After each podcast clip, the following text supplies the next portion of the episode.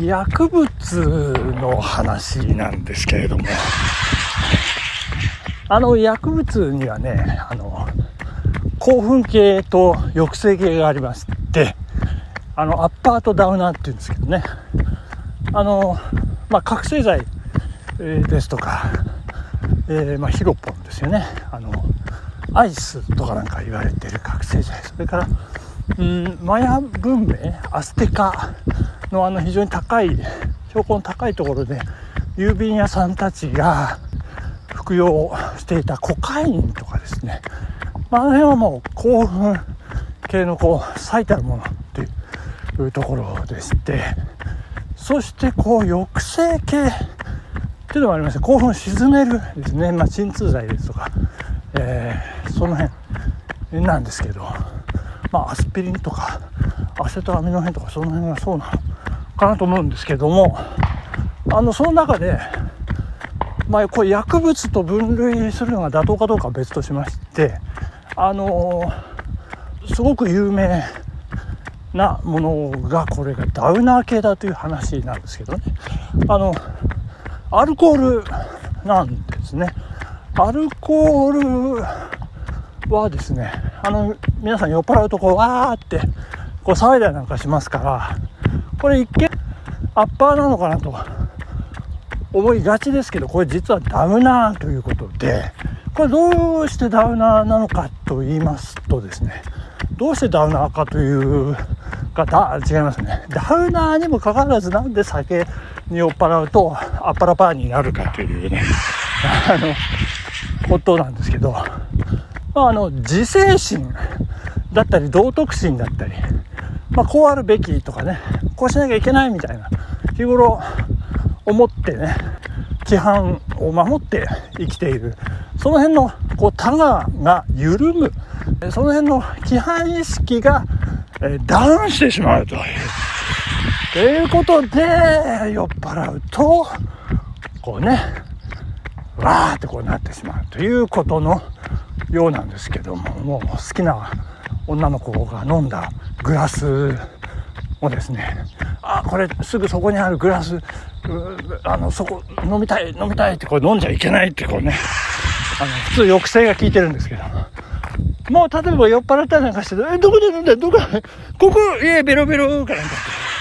って飲んでしまったりとかですね。こうセクハラが起こってしまう。こう大変なことなんですけど。気をつけなければいけない。いや、これ本当に気をつけなきゃいけないですね。そしてこう薬物依存の怖いところはですね、まあ、よくアルコール依存症の患者さんのこう治療なんかでもよく聞く言葉ですけど、フラッシュバックという言葉ありまして、まあ、幻覚が、まあ、その薬物をやめた後も、こう再燃するというね、起こるということそんな現象のようなんですけど、まあ、そのフラッシュバックに似たような現象がしばらく長いことまあ2ヶ月3ヶ月まあ半年ですとか1年ですとかやめていたにもかかわらずちょっとこう気が緩んであの一口口にしてしまった瞬間にもう100%元に戻ると。いうね非常に危険なんですよねこれ。薬物ね。ですからもう一生戦っていかなければいけないなんて言いますけど。あの本当もし私今タバコをですね吸ったらもうすぐあの喫煙者に戻ってしまうかもしれないという意識はね頭のどっかにあるという、えー、そんなすぐ戻ってしまうという話なんでございますけれどもあの薬物の話は別にどうでもいいんですけどどうでもいいってことはないんです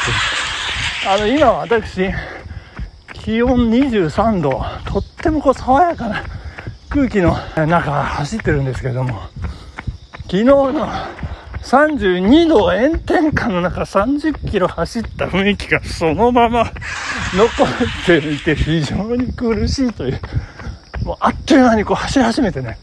やばいなってこう思いましたね。もうすぐ戻ってしまうっていう。まあ本当これね、1日2日のもう休息ではなかなか体が戻らないというかもういきなりいきなりですよ走り始めてすぐあの25キロ過ぎのあの地獄のような苦しみが蘇ってくる。本当に苦しい。全く今スピードが出ませんという。苦しいです。本当に。これ、あのフルマラソンのね、大会の翌日もね、全く同じ。40キロ過ぎのあの、もう死ぬ思いをまた翌日も体験できるという。もうすぐ体がその時のね、状態にこう、一瞬で戻るという。これはね、毎日走るランナーにとってこれは高いハードルかななんて思いますけども、まあ毎日走る方はそうそういないかなと思ったりします。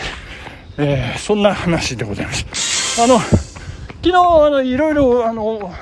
面白いこといろいろいろ起こったんですけど、まあ、一番嬉しかったのは適正露出委員会乱闘も安倍チャリさんがですね、えー、走ってくれたことですね、えー、続いてますね。よかったですね、えー、そしてその安倍チャリさんが私のおとといの手紙と昨日の手紙、えリズムと文面全く一緒なんだけれども言ってることは真逆だというところに気づいていただいたっていうね。でまあただもうもうちょっとこう突っ込んであの欲を言うならばですねまあ一昨日のあのベタ褒め休んでいいよもうそのよく頑張ってますよっていうこう雨の状態の時に何くそっていうね 反骨心がこう出てくるか出てこないかっていうですね、えー、見させていただいたんですけど野球の審判がねベース踏み忘れをこうじーっと見て踏み忘れてるよって野球の審判はですね教えないんですよね。それはあの守ってる野手があのボールをねこうベースにつけてこうアピール審判でアピールして初めてアウトっていう宣告できるんですね。これタッチアップが早いとか、まあ、いろんな場面でありますけど審判は教えないっていうね。あのまあそんなことになってます。その辺あのヘビーリスナー HYH さんも指摘されてましたけどねマチュー、なんだろう、この二枚舌じゃねえか、みたいなね。いつもと言ってること違うぞ、みたいな、その辺のツッコミもいただいてもよかったかな、なんて思ったりしております。はい。そして、昨日、ちょっと、あの、2021初の登山に行ってまいりまして、えー、っとですね、午後、午後の時間帯ですよね。毛梨山という、あの、群馬と、まあ、毛梨山いろいろあるようなんですけど、あの、群馬と長野の県境にあります、えー、毛梨峠からコースタイム20分というところにある毛梨山。1930メートルから40メートル、これ、あの、すいませんね。いくら調べても、あの、標高が出ていないという。あの、等高線でこう判断するしかないというね。あのそんな毛梨山登ってまいりまあそもそもその毛梨峠というねあのもうなんか非常にこうノスタルジックな風景。小串鉱山硫黄の鉱山の後で、えー、標高 1800m を超えるところに2000人が暮らしていたというあのこっちからで言いますと米子幕府みたいな感じのですね、えー、鉱山の後でこう鉄塔なんかねケーブルの鉄塔なんかがこう残ってて非常にこう、えー、なんか不思議な風景、えー、そこ行ってみたいなとは思ってたんですけどなかなかこうチャンスがなくて、えー、ただひたすら、えお友達がアップする写真を眺めていたという状態だったんですけど見事行ってまいりましてでですね、まあ、車でブワーッと飛ばして1時間ジャストぽっきりっていったところだったんですけどあの一番いやすごいなと思ったらあの群馬県こっから群馬県この先危険につき立ち入り禁止というねあの看板。いやもうこう飛んで埼玉のこう本当にワンシーンのようなですねあのいやその場面の写真写真というかスチールをね改めて見るといや本当に全く全く一緒というね。絶対これあの元にしてるなっていう感じなんですけど。で群馬県という看板がねもう朽ちてるというかですね。もうそんな感じになってまして。もう卑怯感が満載で、すごかったですね。で、そんな飛んで埼玉2019年の作品なんですけれども、いや、ものすごい面白いんです。いや、これ本当におすすめで、もう埼玉県と東京都はこれだけ違いますよという埼玉県の方々ごめんなさいみたいな感じなんですけど、東京の中でも23区とそうじゃない地域ですね。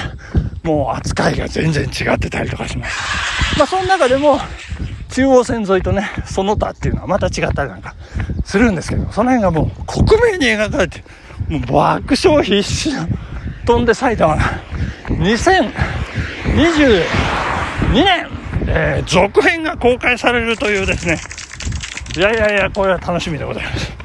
飛んで埼玉2、2となるんでしょうか。いやいや、もう、ガクトと